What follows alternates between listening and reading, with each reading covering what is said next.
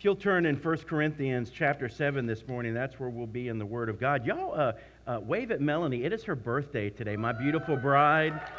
So, Melanie, raise your hand.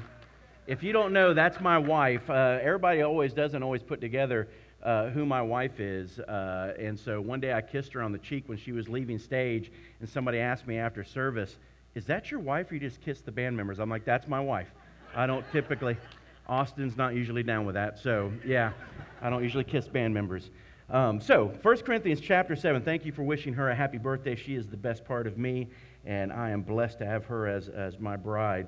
And uh, in 1 Corinthians chapter 7, it's funny that we're talking about this very subject because today is on the issue and the topic of singleness. Last week we talked about marriage and singleness. We broached subjects like what the Bible has to say about divorce and, and a lot of other issues. And today we're going to kind of zero in rather than talking about, you know, kind of all three at once. He really zeroes in in chapter 7 and he wants to deepen uh, this understanding of singleness. When we talk about marriage and singleness, last week, you remember, he kept saying that this is what the Lord has said, this is what the Lord has commanded. And last week, he kind of set the parameters for what marriage, divorce, remarriage, all of it looks like. And he literally said, This is what Jesus had to say about it. And that was his starting point.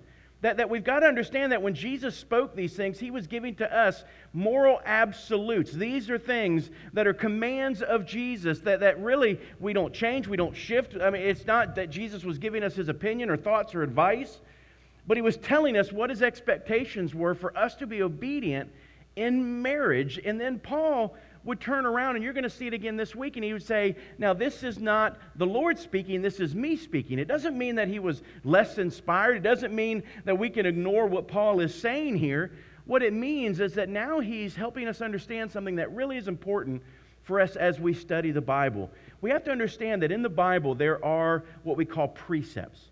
Those things that are clear commands. These are the things that are moral issues on which we have to stand on what God's word says, whether we like it, whether we don't, whether we want to agree with it, whether we don't. These are the absolutes that God has given to us. And usually they come in the forms of thou shalt and thou shalt nots, right? And it's very clear most times that this is a command. But then also in the Bible, we have what the Bible calls uh, principles. And these are things that when you read what Paul says, some of the translations are going to use the term advice. Some of them are going to use the term opinion. What it means is that there are issues that are not about morality, but yet people have questions. And how do we navigate the questions that people have about certain topics? Just like last week, I answered a lot of questions, a lot of letters that people had because while we dealt with divorce and remarriage in a broad context of what Jesus had to say very broadly, of course, people were like, Well, listen, I've got questions. I want you to understand the situation that I'm in, and can you help me navigate? What should I feel? What should I say? What should I do in these scenarios? And with everybody in a room this big, listen, it would take me hours upon hours upon hours to sit down and try to figure out how to preach all the nuances, all the caveats, all the small details of each one of our lives. So, most times in the Bible, we're dealing with broad issues of morality, and then we have to come in and say, but what are some of the principles? How do we guide our steps? How do we make decisions about issues that really are neither right or wrong, that, that both may be good decisions? So, how do we navigate which way that we should go? This is one of those weeks where we're not dealing with issue of morality like we were last week, we're dealing with issues of principle. And with that framing, let me read to you. Now, I'm going to throw you a curveball today because I'm going to read out of the ESV, which I rarely do. Usually I read out of the NASB. And if you've bought an NASB because that's what the pastor uses, and now you're going to be like, well, what in the world? Why are you going to ESV? Just hold, it's one week. I usually stick with the NASB, but this week it is going to be easier for me. I won't have to go back and explain near as much because I believe that this week with this text, the ESV really gets the context better than all the other translations. And so I'm going to use the ESV this morning so that you can see it, what I believe is in the best context, the best interpretation that we have to give us the clearest understanding. So in chapter 7, beginning in verse 25, here is what the Word of God says. And this is what stinks. All my Bibles are in very large writing for preaching, and this one is in very small writing. So y'all hang with me. Uh, I mean, it is really small. So it says, Now concerning the betrothed. Okay, now we're going to get into what that means. Most of your translations probably uses the term virgin. Okay? Uh, I think the best translation of this word in context is betrothed, and we'll get into why in just a moment. It says, Now concerning the betrothed, I have no command from the Lord, but I give you my judgment as one who by the Lord's mercy is trustworthy. I think that in view of present distress, it's good for a person to remain as he is. Are you bound to a wife? Do not seek to be free. Are you free from a wife? Do not seek a wife. But if you do marry, you have not sinned. And if, you, and if a betrothed woman marries, she has not sinned. Yet those who marry will have worldly troubles, and I would spare you that. This is what I mean, brothers. The appointed time is grown very short. From now on, let those who have wives live as though they had none, and those who mourn as though they were not mourning, and those who rejoice as though they were not rejoicing, those who buy as though they had no goods, and those who deal with the world as though they had no dealings with it, for the present form of this world is passing away.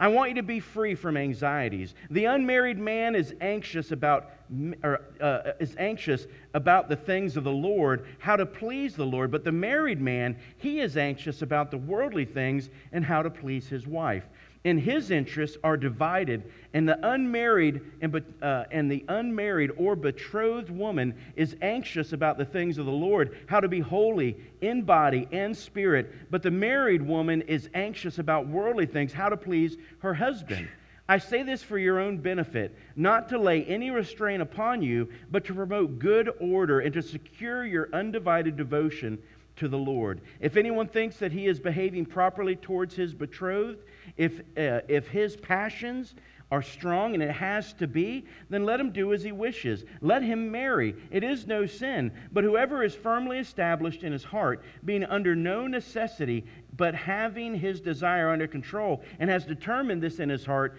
to keep her as his betrothed, he will do well. So then, he who marries his betrothed does well. He who refrains from marriage will do even better. A wife is bound to her husband as long as he lives, but if her husband dies, she is free to be married to whom she wishes only in the Lord. Yet, in my judgment, she is happier if she remains as she is, and I think that I too have the Spirit of God. I told you we were going to kick over some rocks and look at some interesting topics in the next few weeks, and this certainly is one of them as we look at the topic of singleness. Now, the things that I want to share with you today about singleness, I hope to bring this down uh, into some really good application. This actually was a very difficult passage to study. When you really try to get into understanding the original languages and look at context, for this, all the translations, all the commentators. Really, the reality is there are so many things that I looked at that blow right by chapter 7. You'd be shocked how many passages, how many preachers that you will even see that they will go through a lot of these chapters and then they kind of pick and choose which ones they're not going to talk about, they're not going to go over. And this was one of those chapters. So it really took a lot of study to try to get this to where hopefully we can chew on it, we can consume it, and we can apply it to our lives. So, the first thing that I would like to say about singleness this morning, and really it's not what I want to say, it's what God's Word says to us this morning, is He says, first and foremost, that singleness is a good thing. Okay, now the way that he goes about it, he begins there in verse 25, and he says, Now concerning the betrothed. Again, I told you that word means sometimes uh, it's translated, I would say most times, as virgins. Now, it comes in the female form of that word, which means that in many ways, this context is dealing with, and, and, and a lot of times in these chapters, it's pointing towards unmarried women. And betrothed gives us the idea that these are women that are of marrying age. I think it's why they chose the word, I think it's why they use the words. What's happening in this culture in Greece? Uh, and what's happening in this culture in Corinth, what's happening in this culture around the world and Rome and other places, it's interesting because you have the Jews who have a very high degree of regard for marriage. They look at marriage as something that almost is something that every man should do. It's almost looked at that if you're not married, there's something spiritually wrong with you. And has God blessed you? And if you don't have children, what in the world? I mean, that's the way they look at marriage. But then you've got the flip side And you've got the Greeks and, and you've got others that they hold a lower view of marriage. That literally, remember, there we're talking about a culture where prostitutes are coming out of the temples and sleeping with men all over this town. There are men and women in these towns, in these places in Corinth that literally uh, they're having affairs and they're not even thinking about it. They're having relationships with these prostitutes and they're not even thinking about it. Many of these people have multiple wives. Many of these people are divorcing their spouses over and over and over again. On record, sometimes there are people in this time and age that they have been married and divorced literally 26, 27 times from some of the historians. So you see that what Paul is dealing with is a low view of marriage on one end and a very high view of marriage on the other. When we talk about the Jews and we talk about being betrothed to a person, go back to the story about Mary.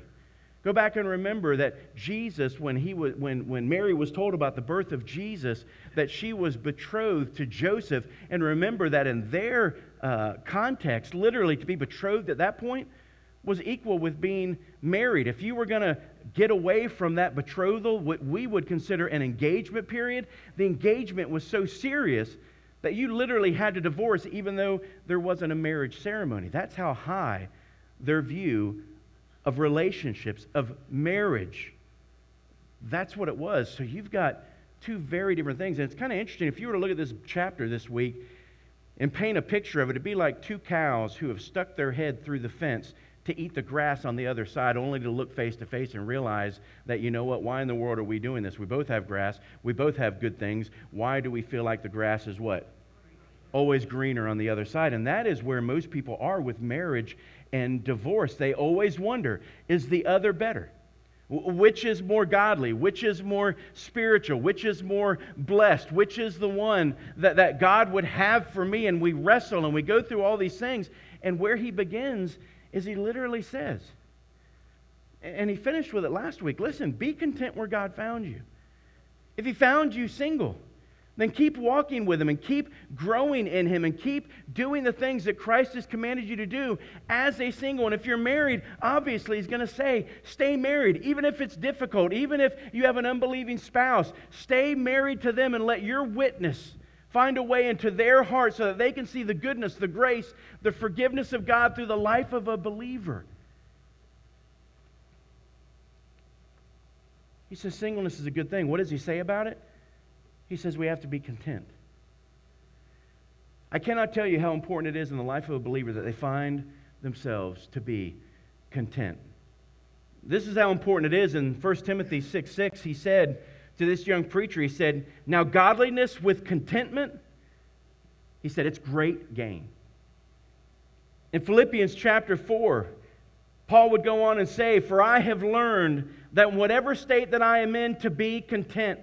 I know how to be abased, I know how to abound everywhere. And in all things, I have learned both to be full and to be hungry, both to abound and to suffer need. I can do all things through Christ who strengthens me. You see, most of us take that verse, I can do all things through Christ who strengthens me, and we make it about football, don't we? Or we make it about this and that and the other. And it's interesting how we use this verse. What this verse is in context is it says that no matter what I am facing in this life, no matter the difficulty, whether it's good or bad, guess what? I can get through it, and I can have joy, and I can have peace, and I can love God, and I can be faithful, and all of those things. I can be content because no matter where I am in life, guess what? God will help me get through it. Okay? Contentment. I think some of the best descriptions of contentment, one man put it this way. He said, A contented man is the one who enjoys the scenery of all the detours of life. Think about that. Doesn't life take us places we're not expecting? How many detours are there in life? Literally, the things that if it was up to you, if you had control, you'd keep going straight, but God says, no, we're going to go right. And He says that, hey, you know what? If you're going right, I've put you there. If you're going right, I have a reason. And contentment is the person, the man, the woman who enjoys the scenery along all the detours. Another person said it this way that contentment is not the fulfillment of what you want but the realization of how much you already have. See, when you think about marriage, When you think about singleness, this comes into play because he says you have to be content. We can be content whether we're single, whether we're married. And he wants to say to these people that are on both extremes, he's going to say, listen, neither is a sin. If you're married, it's not a sin. If you're single, it's not a sin. That's what I'm saying. That's what I said earlier about these are, are issues where Paul says, listen, I want to help you navigate this because you're making it as if one is right and one is wrong, one is spiritual and one is unspiritual. He's saying, look, neither of these is a sin. And he's going to go a little bit further and he's going to say, in fact, both are a gift. Now, parents, let me say this to you about your children. Many times we pressure them to what? What do we pressure our children to? Usually to marry, don't we? If they're 25 years old and hadn't got a girlfriend, we're like, hmm,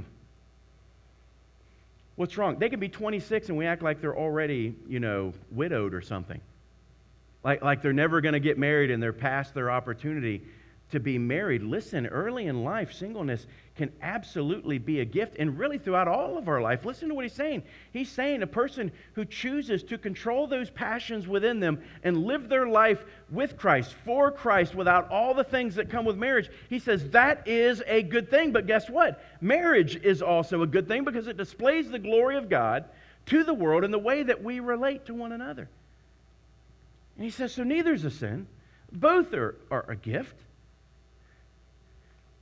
Staying married, or I'm sorry, staying unmarried, Paul is going to say is desirable, but he's going to say it's not demanded. And the same is true of marriage. It can be desirable, but it's not demanded. God can use us right where we are, and we shouldn't be quick to change our station in life. Not without thinking, not without prayer, not without consideration, and asking God, What do you have for us? And, and I would say this because when you get to verse 27, listen to what he says, and I think the terminology is on purpose. Because he says twice in verse 27, if you're this, do not seek to be that. And if you're that, do not seek to be this. Let me tell you why that verse is important because the starting place for all of our spiritual lives we have to ask ourselves, what is it we are seeking? Because here's what the Word of God says Seek first what? The kingdom of God. And then what will God do? He's going to add to you what exactly it is that you need in your life. See, most of us, we go through life and we're seeking this and we're seeking that and we're seeking this and we're seeking that because we think, I can't be content. I can't be happy. I can't have joy. What is everybody else going to think about me? And we have all these motivations to seek all these things when the Bible is speaking clearly to us that, you know what? I would say here is why most people who are single that want to be married struggle so much is because their sole focus, guess what it's become? Finding that mate. And God is saying, you know what? How about you seek me? Because here's the reality. If you want to understand really what our, our positions should be, should be as we're looking at marriage and, and relationships. Let me say this that success in marriage involves much more than finding the right mate, it requires being the right mate. And you will only get to that place when you seek first his kingdom and his righteousness. And let him bring into your life those gifts and those blessings and those things that He wants to give to you. And recognize that, you know what? Sometimes His gift may not be what, it, what at all you were expecting. The gift may be singleness, the gift may be marriage. At least slow down long enough to ask the Lord what it is that He has for you. Now, one of the other reasons that Paul gives for singleness, and let me say this too. One of the things that Paul says uh, as he gets into this section is he basically says in verse 25 and 26, he says, Now concerning the betrothed, he said, I don't have a command from the Lord, but I give you my judgment as one who by the Lord's mercy is trustworthy. He's saying, Listen, I've lived this. I've been through this. In fact, we probably know that Paul was on both sides. He's been both married and single. And what he's saying to you is, I want you to understand the benefits of being single. I don't want you to rush by them. I don't want you to think that it's a negative thing because where I'm standing and where God has called me, it is a beautiful thing. It is a necessary thing for me to be single. And he says, Listen, I've walked this road faithfully. And here's why he believes singleness might be desired by people as he says number or number 2 he says number 1 it's a good thing. Number 2 singleness spares distress. It spares distress. You say well are you saying that marriage is distressing? Well you ask yourself that. How many of you in here would say marriage is easy like piece of cake if you raise your hand it's because you've been married a day Because the reality is, marriage is one of the greatest blessings that we can have. God blesses us with marriages, but it comes at the end, right, of a lot of hard work, a lot of responsibilities. The reality is, he's going to say, and, and what I think he's pointing at is that there's three areas of distress that come to us in marital relationships. Is number one, that marriage itself, it's the distress of multiplied issues.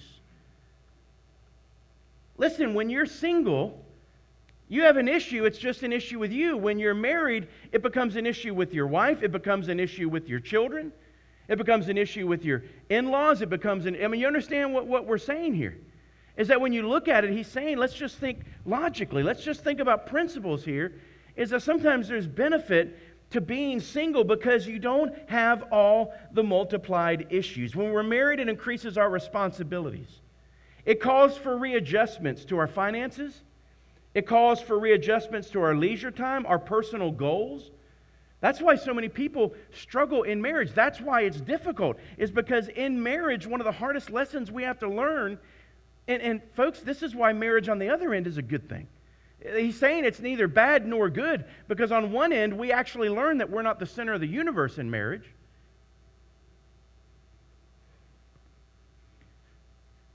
There's benefits to being married, but he says there's also benefits to being single. Because one of the hardest things is to take two lives and make them what? One. Now we have it and we understand it in the consummate of marriage where, where, with the sex act, right? When you consummate the marriage. But it's more than that. it's further than that. This oneness means that, you know what, we yoke ourselves to another person, and where I wanted to go this way and they wanted to go this way, we have to find a way to go this way. And it's difficult.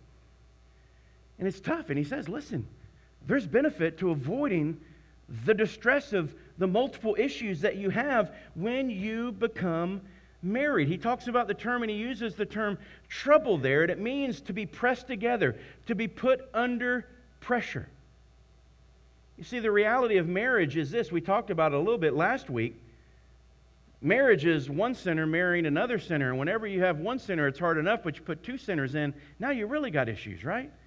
And then you go and you make new little sinners. and it gets even harder.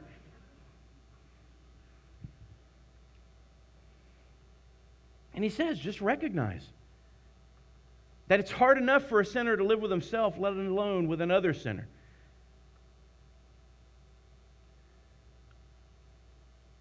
I think it comes from the distress of difficult marriages, not just multiplied issues but I think sometimes just in the fact that sometimes we get in places in our marriage where it becomes extremely difficult. It seems simple when we talk about marriage because marriage, you know, we think about it, it's where I'm going to love my wife and I'm going to cherish her and I'm going to honor her. And, and we have all these words that we use on the day that we get married, but we find that it's easier said than what? Than done. A lot of yourself has to die to be able to accomplish those things. And when you get into marriage, you're going to find that, you know what, there's a lot of trouble that goes on in marriage simply because I'm having to learn how to love another person more than I love myself, how to consider their needs greater than my needs. And listen, when we aren't able to do that, we become uh, and we find ourselves in a difficult, difficult marriage. Home should be the place, you would think, where we find our noblest opportunity to show the world this is what forgiveness looks like. This is what love looks like. This is what Christ looks like when he loves his church. But the reality is, we find ourselves not always displaying Christ in our marriage. Too often we find that in our homes we get quarrelsome, we get critical of each other, we fight, we scream,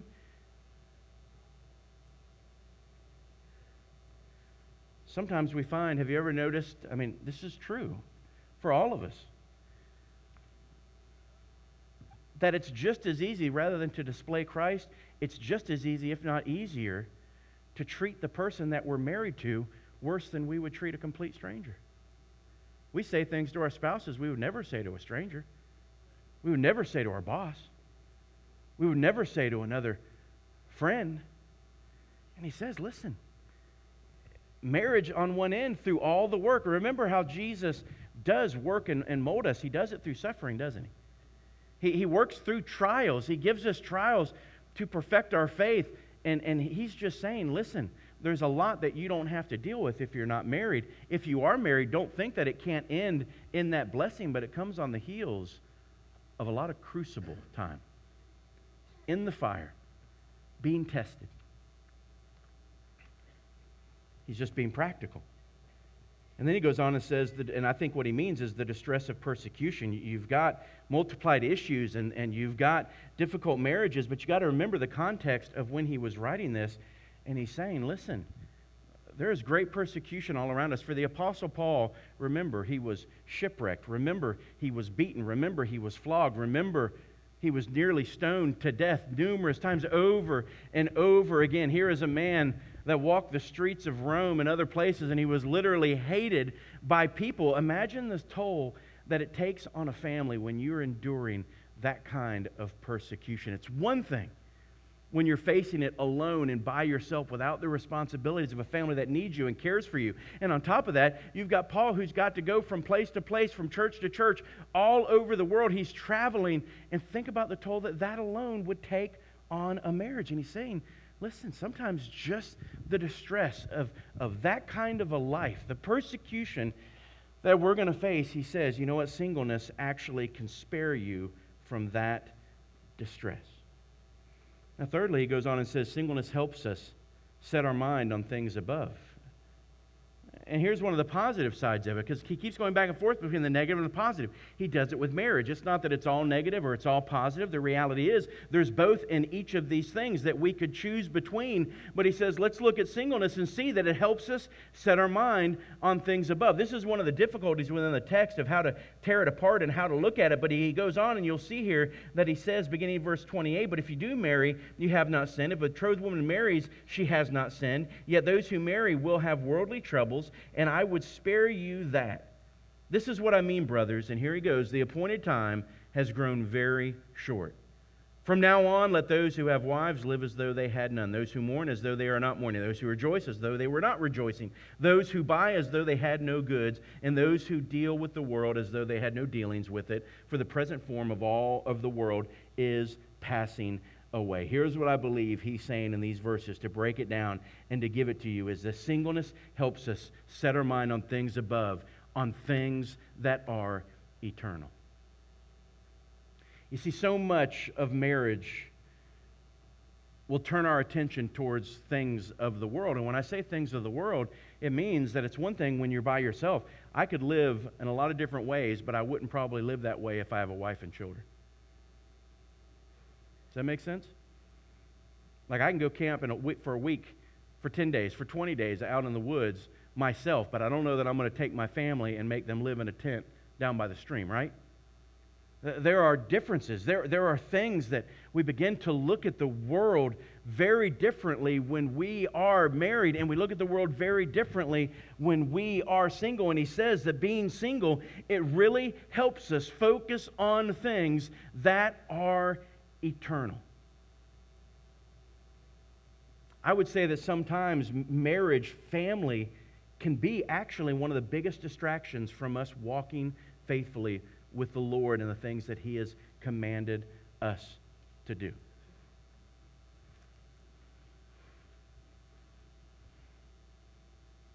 So many times, you know what we're thinking?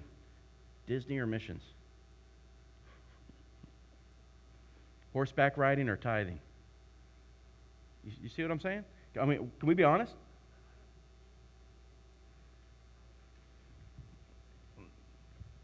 Listen, most of us live on the paradigm of, you know what, I want to give my kids a better life than I had myself.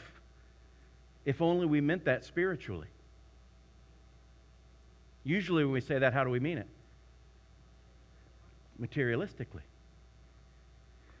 And we get sidetracked. And we start chasing the world.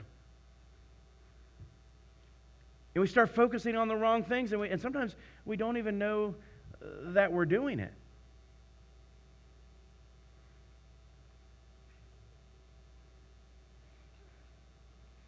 He says, listen, the, the time is short. We have to set our mind on things above things that are eternal because why? The time is short. I don't think that he means there necessarily that Jesus is coming back. I think that can be part of what he is looking at.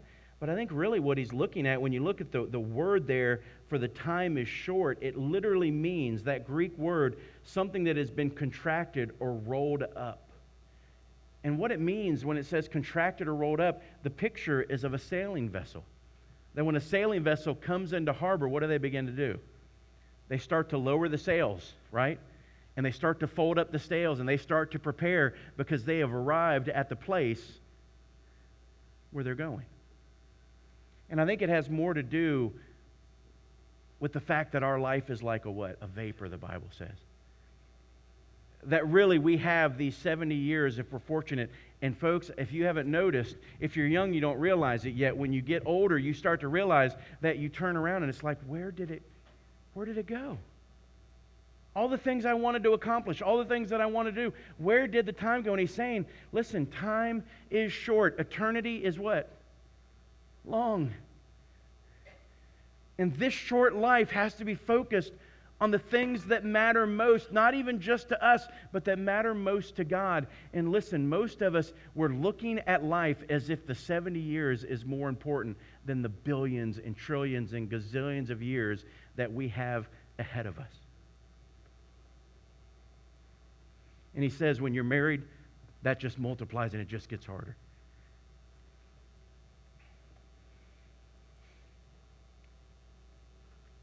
he said when we're married, and I think what he's getting at here is that we get sidetracked from thinking of things above because we become so driven by emotion. And lastly, we become so driven by material possessions. I think what he's literally saying here, and most of us in America, we don't like to hear a statement like this, but it doesn't change the reality that we live in. I believe what he means is that we shouldn't be so totally wrapped up in our families, our pleasures, and our possessions that they become deterrents from our spiritual priorities. And he says, when you're single, it's easier. Fourthly, he says, singleness avoids distractions. You see there in verse 30, man, my eyesight is horrible. 32, it says, I want you to be free from anxieties. The unmarried man, he is what? He is anxious about the things of the Lord, how to please the Lord. But the married man is anxious about worldly things, how to please his wife. And he says, and their interests are divided. And the unmarried and betrothed woman is anxious about the things of the Lord, how to be holy in body and spirit. But the married woman is anxious about worldly things, how to please her husband. I say to you, for your own benefit, not to lay any restraint upon you, but to promote good order and try to secure your undivided devotion to the Lord. He says that, you know what, singleness, it helps us avoid distractions. He basically makes it very simple. He, he makes two statements here. He says, when you remain single, our lives are not so divided. And he says that when we're single, our lives are much more devoted. Anytime you add another person into a family, guess what? It takes the 24 hours that you have and it adds another slice. And then that person's going to eventually take up about 20 slices. And if you have 10 of those little people, they're going to take up a whole bunch of slices, right? And the more you have, the more slices because each of them demand attention and they demand affection, as they should. They are human beings who have been given to us that we are responsible for. But can you see why he says that, you know what, I just want you to think about the blessings of being single because you don't have to deal with a life that is so divided. He says that the unmarried person, it gives them a benefit that the married people do not have, and that is that their loyalties are not nearly as divided. Their focus is not nearly as divided. Think about what you could do. I mean, just, just in practical terms, think about giving capacity. If you didn't if you weren't married. When I think about what it would mean, I would probably live in a much smaller house. I would only have one car. I probably would, I mean, I would probably live off of 99 cent ramen noodles and macaroni and cheese and hot dogs because I don't know how to cook. I mean, I mean, think about the difference. Think about the, the time difference. If, if every day all I had to think about was, Lord, what do you want me to do today? Lord, where do you want me to go today? Lord, how do you, I mean, think about that question. But there's so many times that we think, you know what, somebody will ask. I mean, even me as pastor, you know, I want to, I mean, truly, everybody's like, well, pastors work 24 7. That's not technically true because a good pastor is going to at least be thinking that if he has a wife and children, he has to at times say, what? No. You know, my, my daughter's getting married today. I'm sorry, I can't. I, I know, I, I wish I could be at the hospital. I wish I could hold your hand through the surgery. I wish I could do that funeral, but I have to make a, a choice, right? And you see, the reality is our choices would look very different. Our capacity to not be so divided would look totally different outside of marriage.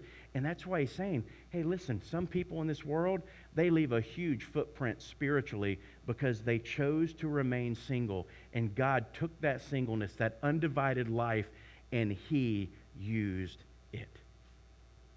Does that mean that people that are married can't be used? Is that what I'm saying? No. But he says singleness, it's a benefit. And he says, obviously, the flip side is because you're not divided, that means you can be more what? You can be more devoted. Just ask your spouse, just ask your kids, everybody, and it's natural and it's good. All of them, guess what they want from us more than anything else? They just want time. And obviously, the more time that we have to give to others, it's time that we may not be able to give to others, right?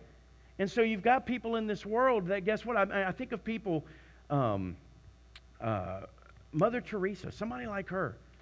That, you know what? Because she chose to remain single, she could go to a place like Calcutta, India, and she could serve those people that no one else had time to serve, that no one else had time to love. She was able to pick up and pour her lives into lepers. She was able to pour her lives into the sick. She was able to pour her lives into the eh, her life into the lonely. She was able to pour her life into this country of people and she will forever be remembered because really she chose that singleness as a gift to pursue what God wanted for her and the footprint that she left spiritually is amazing. So guys, girls, singleness may be a great option. I can tell you this that I truly believe you show me a person who is single, because listen, you can be single and ungodly. You can be married and ungodly, right? I mean, so don't get me wrong, these things can fall apart depending on what the person is choosing to do with the situation that they are in. But you show me a person whose life is solely devoted and singly devoted to the things of God.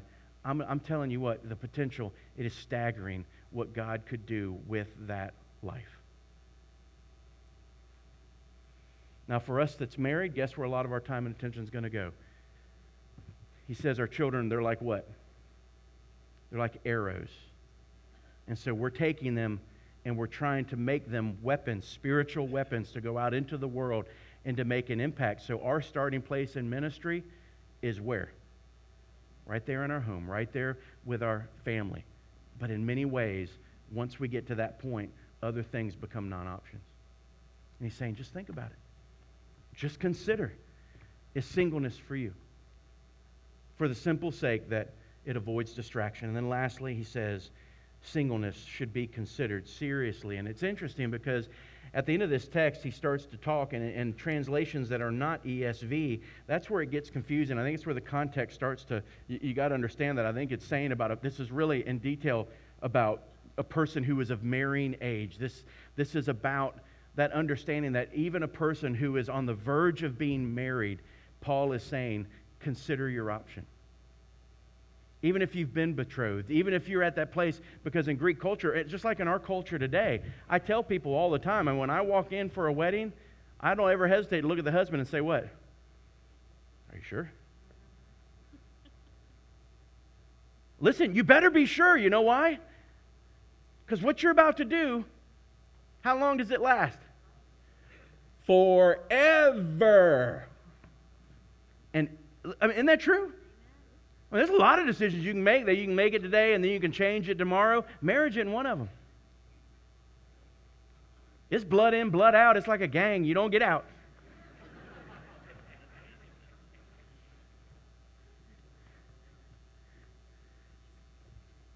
and, and he's saying to all of us, you know what? It's never too late until you say what? I do. But once you say I do, guess what? It's a lifelong commitment. Some would say a life sentence. It's not. I'm kidding. I'm kidding. No, the, the, but the reality is you get it, right? It's permanent. There, there's no way out. And all those things that you might have been able to pursue when you were single, now those things are no longer an option. And, and I think for some of you, what does this look like? I think for some of us, it looks like, because he's encouraging the fathers here, that you know what, even with your children, understand that I know that you have this desire to be married and have lots of kids, but he's encouraging the dads to recognize that, you know what, it's not a sin if you don't make them marry, because back then arranged marriages were kind of the thing of the day, right? And most of the world still today, that's the way that it is. And he's saying, Dads, you know what? You need to give your daughters an opportunity to think through singleness. And if they choose to get married because they're burning with passion or they just feel like it's what they're called to do and they want that gift of marriage, it's not a sin to let them do it, nor vice versa. And so he's just giving us this reality that, you know what? You have to understand that at the end of the day, it comes down to that one moment. And you need to think through number one, is the person I'm about to marry the right person? Being equally yoked isn't just are they Christians or are they not Christians? See, that's how we normally just try to draw the line. Well, they go to church. Okay. Are they growing spiritually? Do they really love Jesus or they just love checking off a box that they're going to go sit in a pew for a Sunday? Being in church doesn't make you necessarily a Christian, does it? No, so you, there's got to be more than that. For Melanie and I, you know what it was? I already had a call on my life to go into ministry before I ever met Melanie. When I met Melanie, and I could feel that I was falling in love with her, and I was trying to make the decision do I need to be married? Is it the time? Is it right? One of the first things that popped in my head was, you know what? This, is gonna, this could be a problem. And the reason it could be a problem was very simple. Melanie was a pastor's kid. And when you grow up a pastor's kid, guess sometimes what you don't want to be as an adult? You don't want to be a pastor's wife. You've lived in the fishbowl. You've watched your dad get wrung through the wringer by church members. You've watched him be maligned. You've watched business meetings go sideways. You remember what it was like when you were 16 and he had to go to the hospital and he missed your birthday party. And there are some people that when they get to that point, they literally say, Not again.